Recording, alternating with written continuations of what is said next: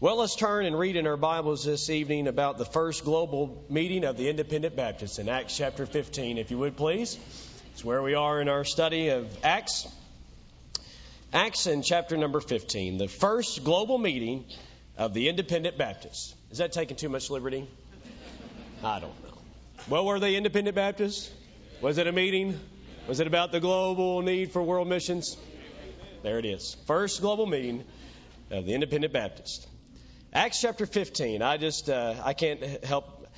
Uh, I'm just got to tell you that I, as I looked ahead and I saw we're going to be at Acts 15 the Sunday night right before the meeting. I thought, oh, that's just a coincidence. But no, really, I thought, wow, God, that is so good. That is so good that you've done that. And I, I don't know, I hope it's a help tonight, and, and certainly just the study of it's been a help in my own life. And so I sure want to try to pass that on tonight, uh, this, this evening. So let's look at Acts chapter 15 and verse number 1. And certain men which came down from Judea taught the brethren and said, Except you be circumcised after the manner of Moses, you cannot be saved. Is that right or wrong? That's wrong, isn't it? That's wrong doctrine. That's false doctrine. When therefore Paul and Barnabas had no small dissension and dis- uh, disputation with them, in other words, the argument heated up, they determined that Paul and Barnabas and certain other of them should go up to Jerusalem unto the apostles and elders about this question. And being brought on their way by the church, they passed through Phoenix and Samaria, declaring the conversion of the Gentiles. And they caused great joy unto all the brethren. And when they were come to Jerusalem, look at this, they were received of the church. The idea there is that they were warmly received, and of the apostles and elders, and they declared all things that God had done with them. But there arose there arose certain of the sect of the Pharisees which believed, saying that it is needful to circumcise them and to command them to keep the law of Moses. And the apostles and elders came together for to consider of this matter.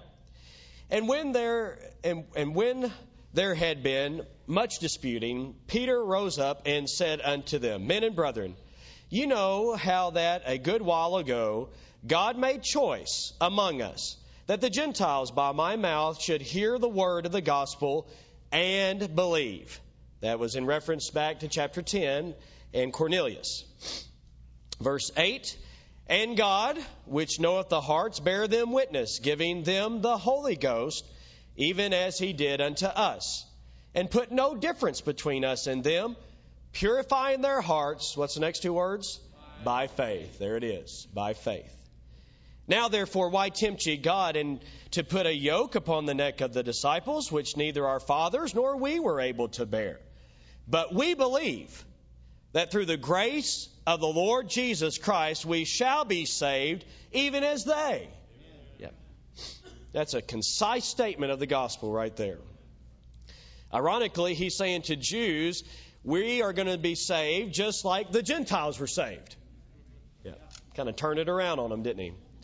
Then all the multitude kept silence and gave audience to Barnabas and Paul, declaring what miracles and wonders God had wrought among the Gentiles by them.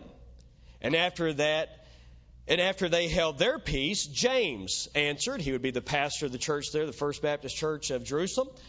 Answered and saying, Men and brethren, hearken unto me. Simeon, that's in reference to Peter, that's his Jewish name. He's using that purposefully. Simeon hath declared how God at the first did visit the Gentiles to take out of them a people for his name. And notice this, verse 15, and to this agree the words of the prophets, as it is written. So he's turning to the word of God now. Verse 16, after this I will return and will build again the tabernacle of David, which is fallen down, and I will build again the ruins thereof and I will set it up, that the residue of men might seek after the Lord, and all the Gentiles upon whom my name is called, saith the Lord, who doeth all these things. He's reading from Amos, verse 18. Known unto God are all his works from the beginning of the world. Wherefore my sentence is, that we trouble not them which from among the Gentiles are turned to God, but that we write unto them that they abstain from pollutions of idols, and from fornication, and from things strangled, and from blood. These all had to do, by the way, with idolatry. Even the fornication would have to do with what took place in the idolatrous temples and so forth. Verse 21 For Moses of old time uh, hath in every city them that preach him, being read in the synagogues every Sabbath day. Verse 22. I'm going to read through verse 35, so just bear with me here just a moment.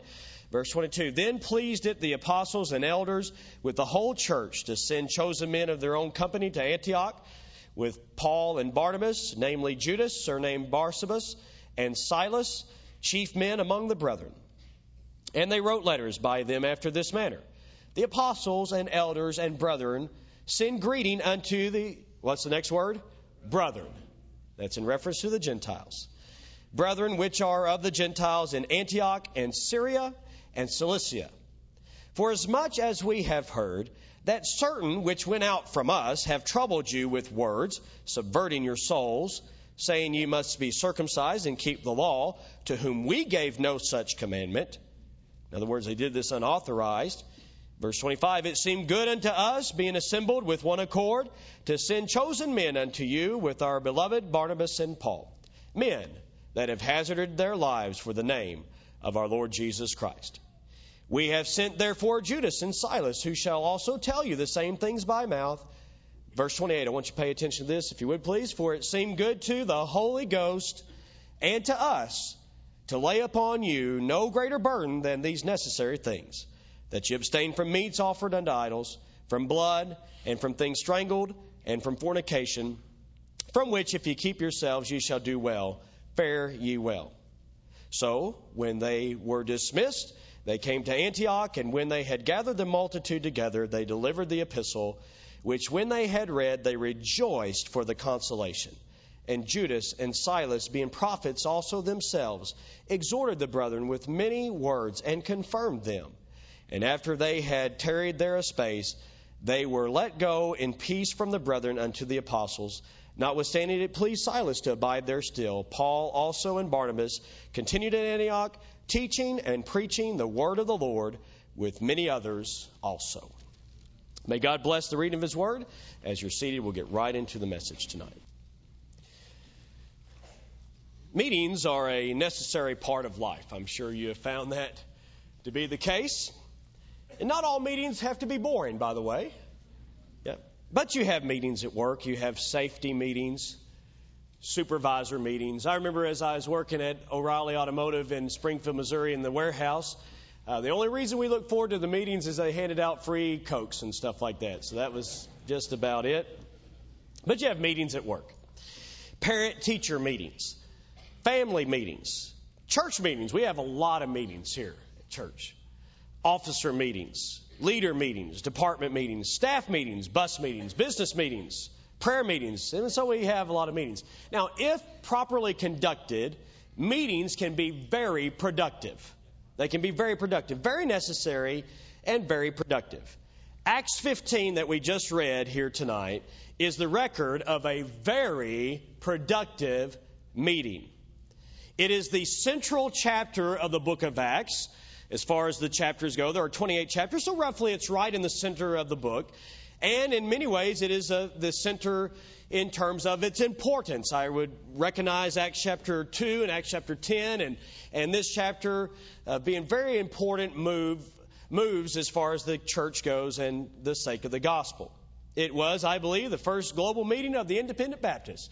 As people, church leaders gathered from, from various churches to come and to discuss something regarding church missions. And I say that it was a productive meeting because the results are still coming in. We are here tonight as a result of the meeting they had then. And we are not observing the law uh, as what some recommended that they had to observe because they came to the right conclusions and right, um, they received the right direction. Listen, and the direction they received helped the gospel go further the direction they received there really set the pace for the rest of the book of Acts. As we're going to uh, just about to embark on the second journey of Paul and his and then his third journey and then his journey to Rome. So let me just review here a little bit and as we get to go on just to make sure we're all on the same page regarding the context here of the book of Acts. And we saw last week in Acts chapter 14 that it was the Baptist who won the West. Remember that? It was the Baptists who settled the West. I mentioned a book I'm reading uh, entitled Discovering Church Planting by a gentleman that's not an independent Baptist, but just uh, has some keen insights into this matter. And he, uh, his name is J.D. Payne. I don't know a whole lot about him, but but uh, Brother Derek actually had recommended the book to me, and so I thought to read it and making my way through that. But I skipped ahead and read that chapter I mentioned to you last week, Baptist church planting on the American frontier, just in preparation for our meeting and the by faith and the pioneering uh, whole idea. So he covers in that uh, the pioneering work of the gospel in the 1700s and the 1800s in places like Kentucky and Tennessee and right on out here this direction as well. But uh, a lot of uh, movement of the gospel, and he gave these four reasons. I'm just giving this to you by simply a reminder. Not gonna not gonna camp here a while, but but he said here's the reason four reasons why Baptist churches sprang up all over the United States of America more quickly than any others. And here is their four reasons. Number one, Baptists have always been people of the book and their belief in the Bible was the foundation for taking the gospel to others. Number two, they approached ministry in a way that was highly contextualized. In other words, the pastors associated themselves with the common man. They were not high and mighty men that looked down on others and, and such, but they were just men that worked fields and raised families, and, and they were just men that could relate with others of that day and time. Number three, Baptists kept church Ministry and church life simple, so easily to be reproduced. And number four, church, Baptist churches, while interdependent, he said this, they were fully autonomous. In other words, they believed that they ought to be self governed and the Holy Spirit of God was leading them. And thus they made decisions quickly as they were there on the frontier and did not have to wait for a message to come back from the east. They made decisions right there.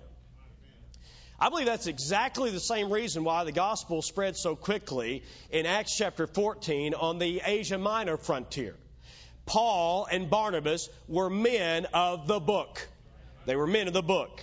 As they came into town, they came uh, preaching the gospel.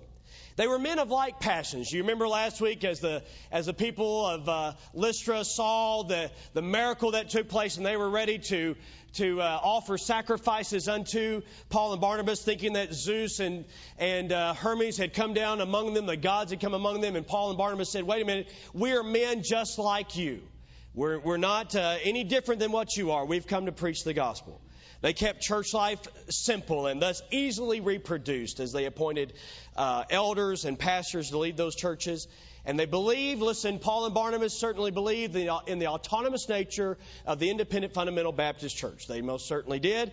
And thus they were under the leadership of God and churches were started. I want to share one additional insight here before we move on to tonight's message entirely. And that would be this. Church planting is not for the faint hearted. Church planting is not for the faint hearted. These men were men of grit. They were men of grit. Um, my wife's going to speak to the ladies, so I'm not going to uh, use her message, uh, though I'm tempted to. She's speaking to them about uh, women of grit, grit of grit and grace. But I think about Paul and uh, Barnabas here, and as they're run out of one town, Paul is stoned in Lystra, left for dead. He gets up and goes to Derbe and preaches there. And then instead of taking the shortcut home, they went the long way home to make sure that the disciples were cared for. I'm telling you, these were, these were men of grit. I like the word grit. Grit just has to do with uh, firmness of character, firmness of resolve. They, they didn't run home when the going got tough. Yeah, they were men of grit. But can I submit this to you tonight, church? They were men of grit because they were men of grace. They had been recommended to the grace of God according to chapter 14, as we saw there uh, at the end of the chapter. And so that was the only way they were able to be men of, of grit. It wasn't because they toughened themselves up, but they were reliant on the grace of God. Well, as more and more Gentiles were coming into the church, it generated more and more questions and things to deal with as people were coming in. And so we come to chapter 15, and there's some question there on behalf of some that came from Judea, that came up to where they were in Antioch of Syria. And they said this Now, listen, these Gentiles, we, we're going to accept them into our membership here. They can come into the church, but they must receive the sign of the covenant, namely circumcision, that was given to Abraham. They said they have to receive that in order to be with us. Otherwise, they cannot, you read it, they cannot be saved. That's how strict they were. They were, in other words, saying, to be saved, you have to keep the law. We can't let them in without the sign of the covenant. Well, Paul and Barnabas took a bold stand against that because they believed that you're saved by grace through faith apart from the works of the law. And so they withstood them. And so they were emphasizing, Paul and Barnabas was, were emphasizing this. You do not have to become a Jew in order to become a Christian. You get that? You do not have to become a Jew, as what they basically were emphasizing. They were saying, listen, to be a true Christian, you have to be a Jew before you can be a Christian. Paul and Barnabas is saying, no, they can be Gentiles and be fully Christians. Now, in our, in our terminology, we could, we could say this.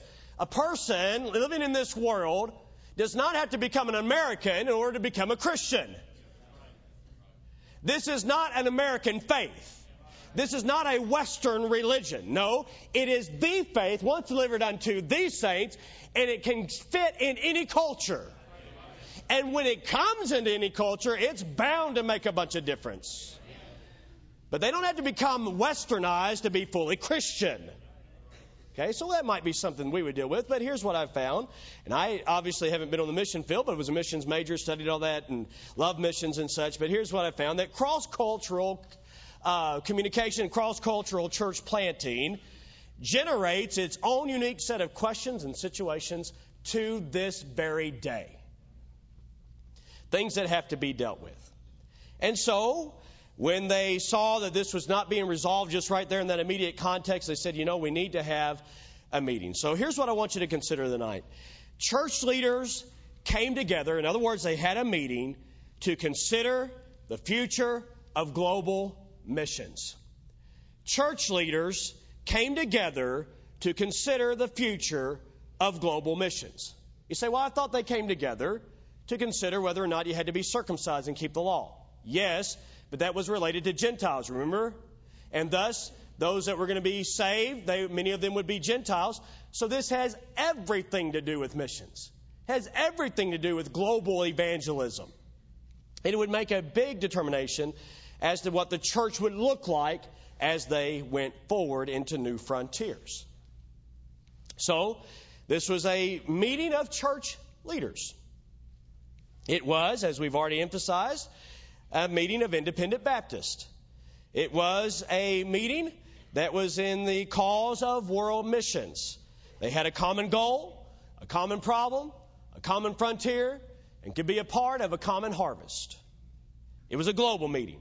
Global in what sense? In the sense that there were people that were coming from different locations? Sure, there were people coming there from Antioch and people coming from there in Jerusalem. Of course, the church was gathered together there in Jerusalem as they were part of the meeting, but also, no doubt, there were some others kind of mixed in there. But global in that sense, but also global in this sense, the gospel must go into all parts of the globe.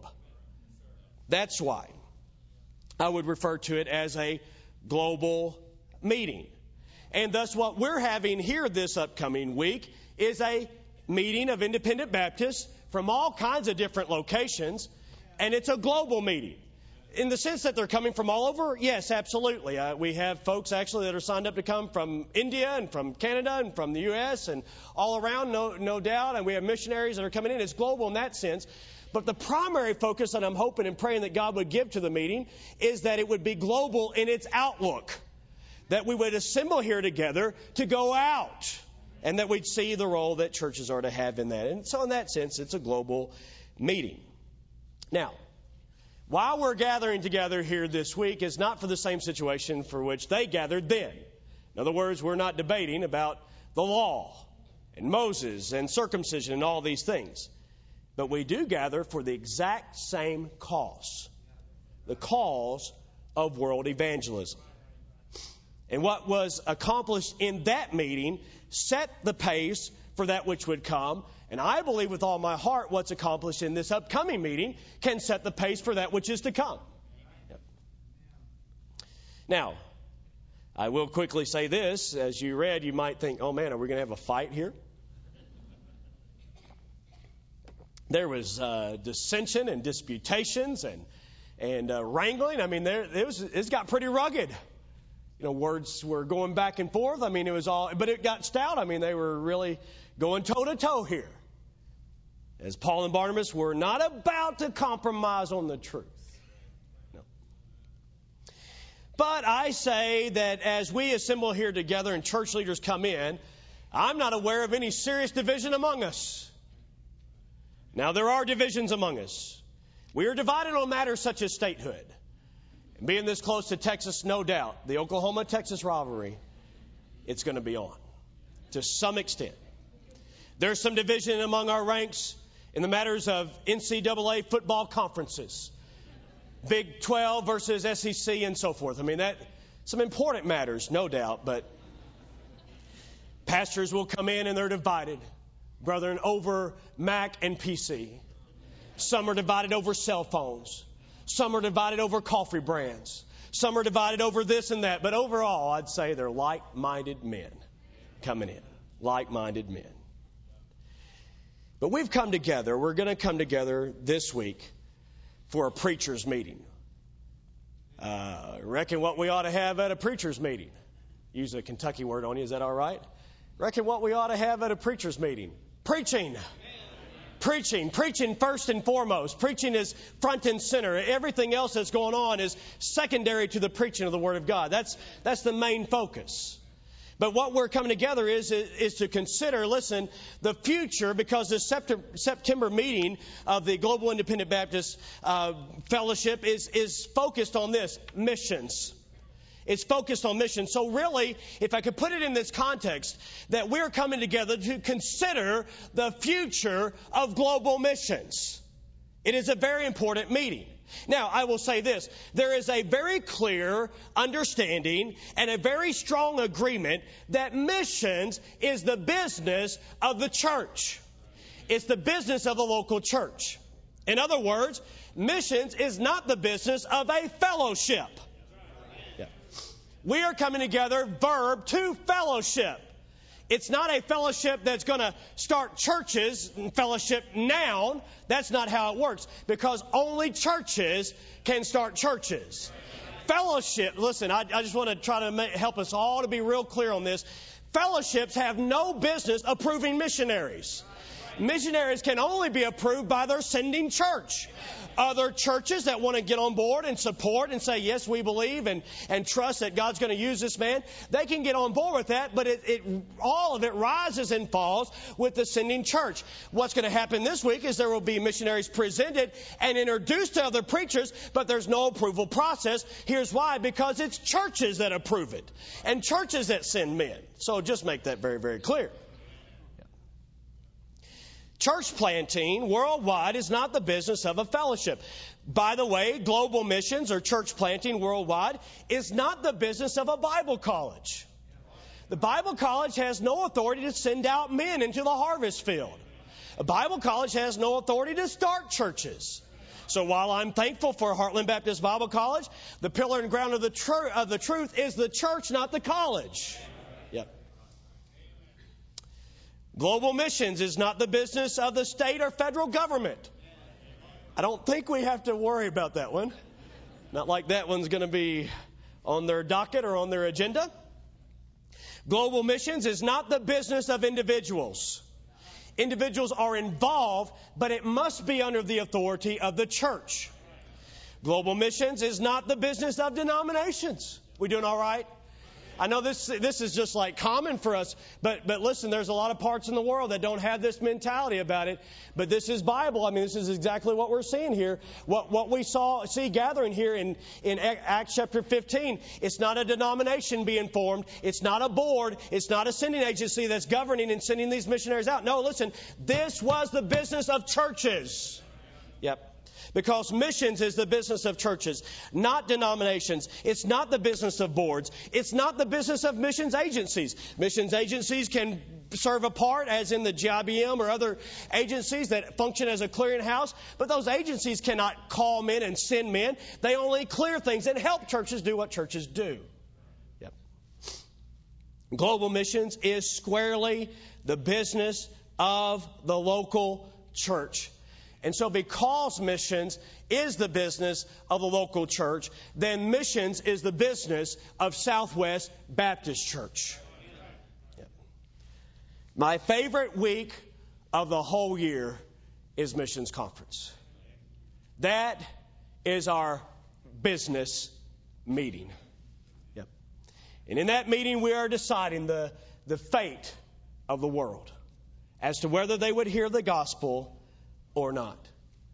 But this upcoming week, we have church leaders that are gathering together who understand all that I just went over. They understand that it's churches that start churches. It's not fellowships and all those things that I've mentioned and hit on.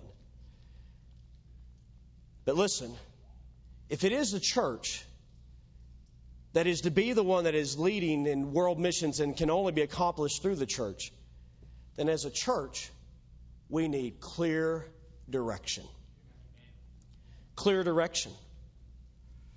We must have direction on who to send. We've got to have direction on where to go. We've got to have direction on how to accomplish that task. We've got to have direction on when to start. We need clear direction. I want you to see in Acts chapter 15 that when the church leaders came together to consider the future of global missions, they received direction, they received the direction that they needed because they focused their meeting on God. When they came to that meeting, and it was such a crucial time in their history, and crucial time in, in, their, in the lives of churches, and for the sake of the gospel, they received the direction they needed because they focused their meeting on God. We, we read it there. I want you to notice tonight, though, three things they did in this meeting that I believe would have everything, absolutely everything, to do with what type of week I believe God wants us to have this upcoming week. Number one, they did this they gave attention to God's work. They gave attention to God's work. Peter gave a report on what God did. We read about it there in verses 7 through 12. He gave a report. Did you notice how that Peter emphasized this? What God did at the beginning, what God did in their hearts, how that they were saved, how that God chose that they might receive the Holy Ghost, indicating their salvation. Hey, wait a minute. Do you understand the point he's making? God did this. They received the Holy Ghost. They were Gentiles. They were not circumcised, and yet they were saved. Evidently, based on what happened 10 years ago in Acts chapter 10, you do not have to be circumcised in order to be saved. You do not have to keep the law in order to be saved. Peter is just standing up and saying, listen, brother, let me, let me rehash this here a little bit. God chose to use these lips to preach his gospel. And as I preached, the Holy Spirit fell on Cornelius and those that were gathered in his home, and they were saved by the grace of God and received the Spirit just like we did at the beginning there at Pentecost. That's what God did. And so Peter went through and told them all about what God did and how that God had chosen to save any who would come to him by faith. He chose to save them by grace through faith, and he emphasized that. But again, he's emphasizing God's involvement. And then Paul and Barnabas, they stand up and they give report to the church what God did in their midst. And he, they told about their journey to Cyprus and their journey to Antioch and their journey to Iconium and to Lystra and to Derbe and how that people were saved there. Gentiles were saved there. People living up in rugged parts of the world in isolated places called on Christ and they were saved and they were Gentiles and they weren't circumcised and yet they were saved by the grace of God and, and the work of the gospel was going forth. So here's what they did. They gave attention to what God was doing in the world. Number two, they gave attention or they gained perspective from God's Word. They gained perspective from God's Word. James stands up and James says, Brethren, we've heard these things that God evidently is doing among us. And he says this, that this is an agreement with what is said, as he says there in verse number 15, and to this agree the words of the prophets, as it is written. You know what James begins to do? James begins basically to explain or uh, apply this to Scripture. It's called preaching. And thus they gave attention to what God was doing in the world. They gained perspective as they heard this message from the Word of God. And James says, listen, this is not out of line with what God had planned to do all the way back. In fact, it's always been God's plan that He would take out from among them a people for His name. Gentiles for His name that would serve Him. And so he brought it then to a conclusion and said, I see this. We ought to just simply write him a letter and say this that we just want to encourage you and expect that you would serve God exclusively completely leave behind everything that has to do with idolatries. The pollutions that is all offered to idols as far as the food, the things strangled that would have to do with the idolatry as well, and the blood, of course, that would also have to do with idolatry, and even the fornication. He's simply saying this make a break completely with your past because you got a bright future and you're serving the right God. Serve Him and serve Him exclusively. So here's, I love, I love though, I want to point out a particular verse, verse number 28. He says this, as he's writing to them, for it seemed good, notice what he said, to the Holy Ghost and to us to lay on them, upon you rather, no greater burden than these necessary things. You know what, he, what he's saying there? We try to follow the Holy Spirit of God's leadership here. Because missions is a spiritual work. So we tried to follow God's leadership. Three parts to their meeting. Number one, they gave attention to what God was doing in the world. Number two, they gained perspective as a man of God stood and opened the Word of God so that the people of God could hear that this is exactly what God wanted to do in the first place. Number three, they were sensitive to the leadership of the Holy Spirit of God. And as they did those three things, they took knowledge of God's work in the world, they gained perspective from God's Word, and they were sensitive to the Holy Spirit of God, then they got the direction they needed for the sake of world missions. And as they got that perspective, then they went, as we read there in verses 30 through 35, and they reported to the church, and here's what they found immediate relief. Good so we can move forward. And there was joy and there was increased freedom and there was a great resolve to serve. And here's what we see coming out of that, that first global meeting of the independent Baptists was this, the movement of the gospel beyond where it had been before. As it went now on the second journey, and we don't have time to get into all the particulars, of course, of that. But as we continue on in chapter 15 and 16 and so forth, then we'll see that many more came to Christ as a result of this. Many more were baptized, and many more churches were started because these men, in their meeting, emphasized God and His work and His word and His leadership. So, what should we do? What should we do as we come to host a meeting? Well, I'm praying that as a result of this meeting, the pastors would go home burdened for the need among the unreached people groups of this world. That they take that burden back to the churches so that the churches would begin to pray that God might send forth laborers into the harvest whereunto He has called them.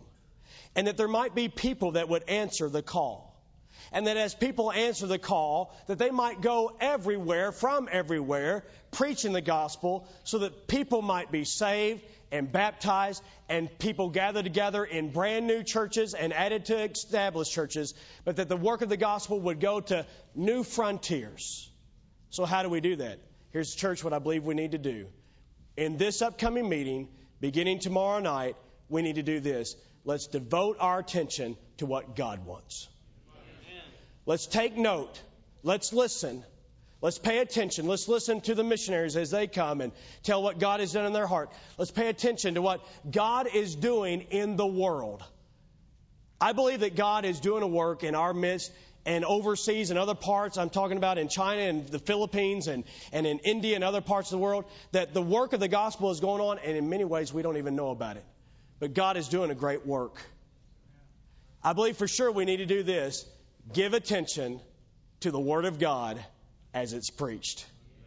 And as men come to share what God has put on their heart and they labor in the word and they declare unto us what God wanted us to hear, then we ought to take heed to what the man of God said from the word of God. And then do this, number three. We need to come into this meeting being sensitive to the Holy Spirit of God. Saying, God, whatever you want. You know, I love the words. It seemed good to the Holy Ghost. It seemed good to the Holy Ghost to do this. It seemed good to the Holy Spirit. You know what I'm finding in the book of Acts? The Holy Spirit of God is actively at work.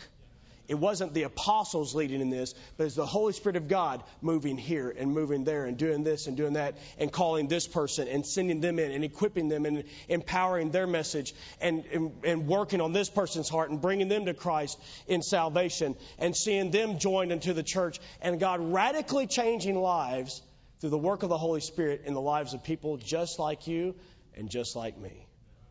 Yeah. And the gospel went to new frontiers as the people of God got their focus on God. You say, boy, Brother Gaddis, it seems so simple. Shouldn't we, in every meeting that we have as a church, shouldn't we focus on God? Yes. But can't we get our attention and focus on so many other things? Here's what Peter did. He said, You know, here's what God did. God did this and he did this. Paul, God did this. God led here and he accomplished this. James stands. Let me tell you what God said. Everywhere you turn, they're emphasizing God's work. And all we need to do is get our focus and attention on God and watch as He leads us to do what He's called us to do in the work, the important work of global evangelism. A meeting can be very productive if it's conducted right, and a meeting that's really productive for the sake of world missions must be focused on Him. So, Father, we come to you believing, dear God, that there's only one way to salvation. Convinced that the message we preach is the same that Peter and Paul and Barnabas and James, the same exact gospel that they preached of our Lord and Savior's death, burial, and resurrection. And so, dear God, I pray that you'd help us to humble ourselves before you. Dear God, to focus on you. The meeting is not for man. The meeting, dear God, is not just about the souls of men, though certainly we're concerned about the multitudes that are yet to hear the gospel.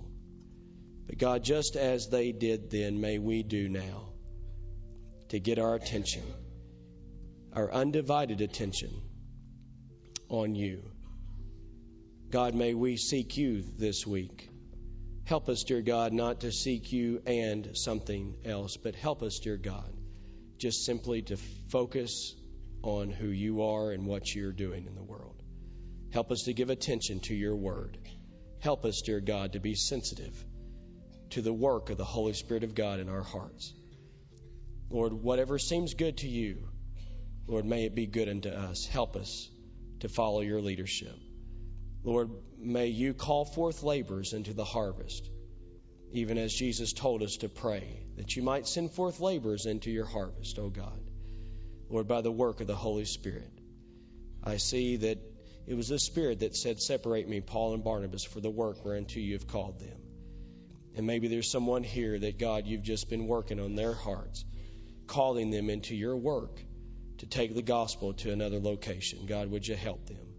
Lord, we pray for the Spirit's leadership as we have an evangelistic meeting going on even right now out just east of here. Would you help and lead in that matter? Dear God, and if people are saved and need to be assembled there in the Shawnee area, God, would you help us to be sensitive to the leadership of the Holy Spirit? Help, dear God, as missionaries have been sent out from this church and as we try to take care of them and care for their lives and pray for them, then help us to be sensitive to the Holy Spirit of God's work.